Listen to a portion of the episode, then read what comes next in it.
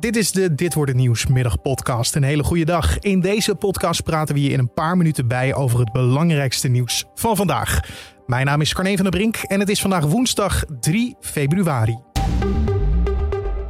Er komen een hoop extra maatregelen op de basisscholen. Die gaan volgende week weer open en het ministerie van Onderwijs heeft samen met leraren, scholen en bonden richtlijnen opgesteld om dat veilig te doen.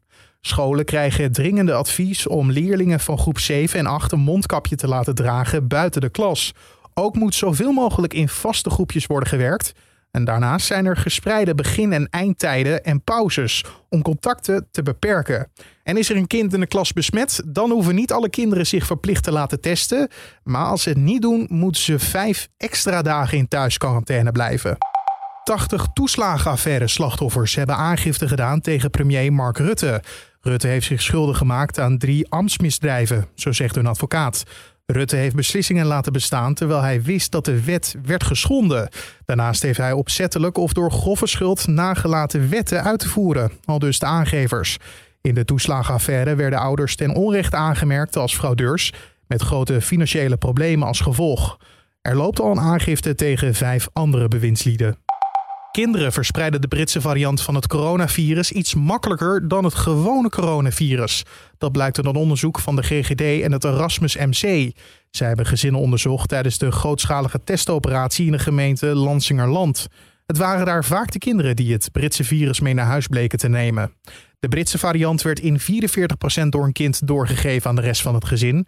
Bij de gewone variant ging het om 11% minder.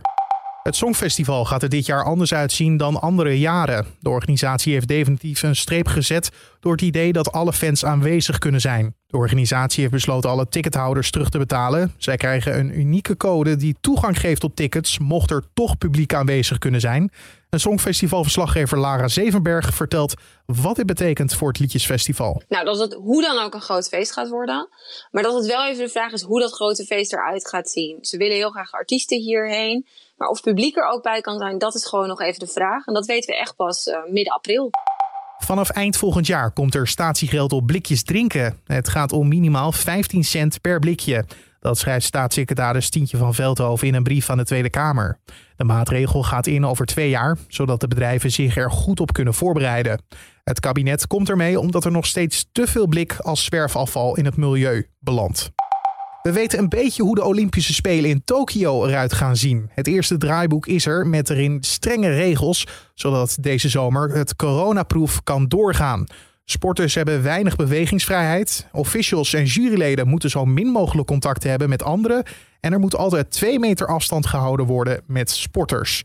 Je hoort nu sportverslaggever Daan de Ridder over de maatregelen van het IOC. Nou, het, het zegt wat het, wat het IOC-voorzitter Thomas Bach vorige week al zei. Het, bij het IOC gaat het er niet meer om of de spelen doorgaan, maar hoe. Nou ja, je kunt natuurlijk je vraag stellen of, of het inderdaad zo zeker is dat de spelen doorgaan. Maar het IOC wil echt uh, uitleggen hoe ze denken dat die spelen veilig door kan gaan. En uh, ja, dat is met hele strenge regels. Zoals het altijd dragen van een mondkapje, behalve tijdens het slapen en het eten. Al dus het IOC. Koninklijke Horeca Nederland is niet te spreken over de boodschap van het kabinet gisteren. Nou ja, wederom een uh, persconferentie uh, uh, die geen enkel perspectief biedt.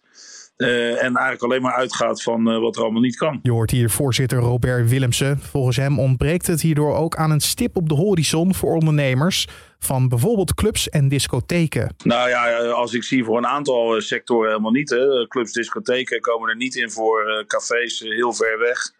Uh, terwijl dat echt uh, nergens voor nodig is. Alleen restaurants uh, zijn genoemd in deze routekaart. Ehm, en dat is niet goed. De brancheorganisatie spreekt verder over een keiharde klap in het gezicht van horecaondernemers. En dan het weer van Weerplaza. In grote delen van het land heeft het vandaag geregend. Ook vanavond houdt de regen aan. Vannacht wordt het droger en klaart het af en toe op. Morgen is het droog met iets meer zon. En om af te sluiten nog even dit. Een mat. Van boven kort en van achter glad. Je vindt het vreselijk of fantastisch, maar volgens drie vrienden is de Haagse mat een cultureel fenomeen dat vastgelegd moet worden. Daarom komen zij met de matlas. Een van de geportretteerden in het boek is de Haagse oud-profvoetballer van ADO, Michel Adam. Hij loopt al vrijwel zijn hele leven lang rond met een mat. Zelfs voor geld liet hij hem niet weghalen, vertelt Adam tegen Hart van Nederland. Ja, je bent een aangetijd voor uh, 5000 euro. En dat eh, heb ik niet gedaan. Ik heb altijd gezegd, als ik mijn mat eraf haal, haal ik hem eraf omdat ik het wil. En niet omdat anderen het willen. En hij zit er nog steeds. En ook zijn vrouw hoeft niet te verwachten dat zijn kapsel snel zal veranderen. Een bezoek aan de kapper zit er dan ook na corona niet in. Mijn vrouw zegt toe ook wel eens ga eens naar de kapper. Ja. Ik zeg altijd, mijn kapper is dood, dus ik ga nooit.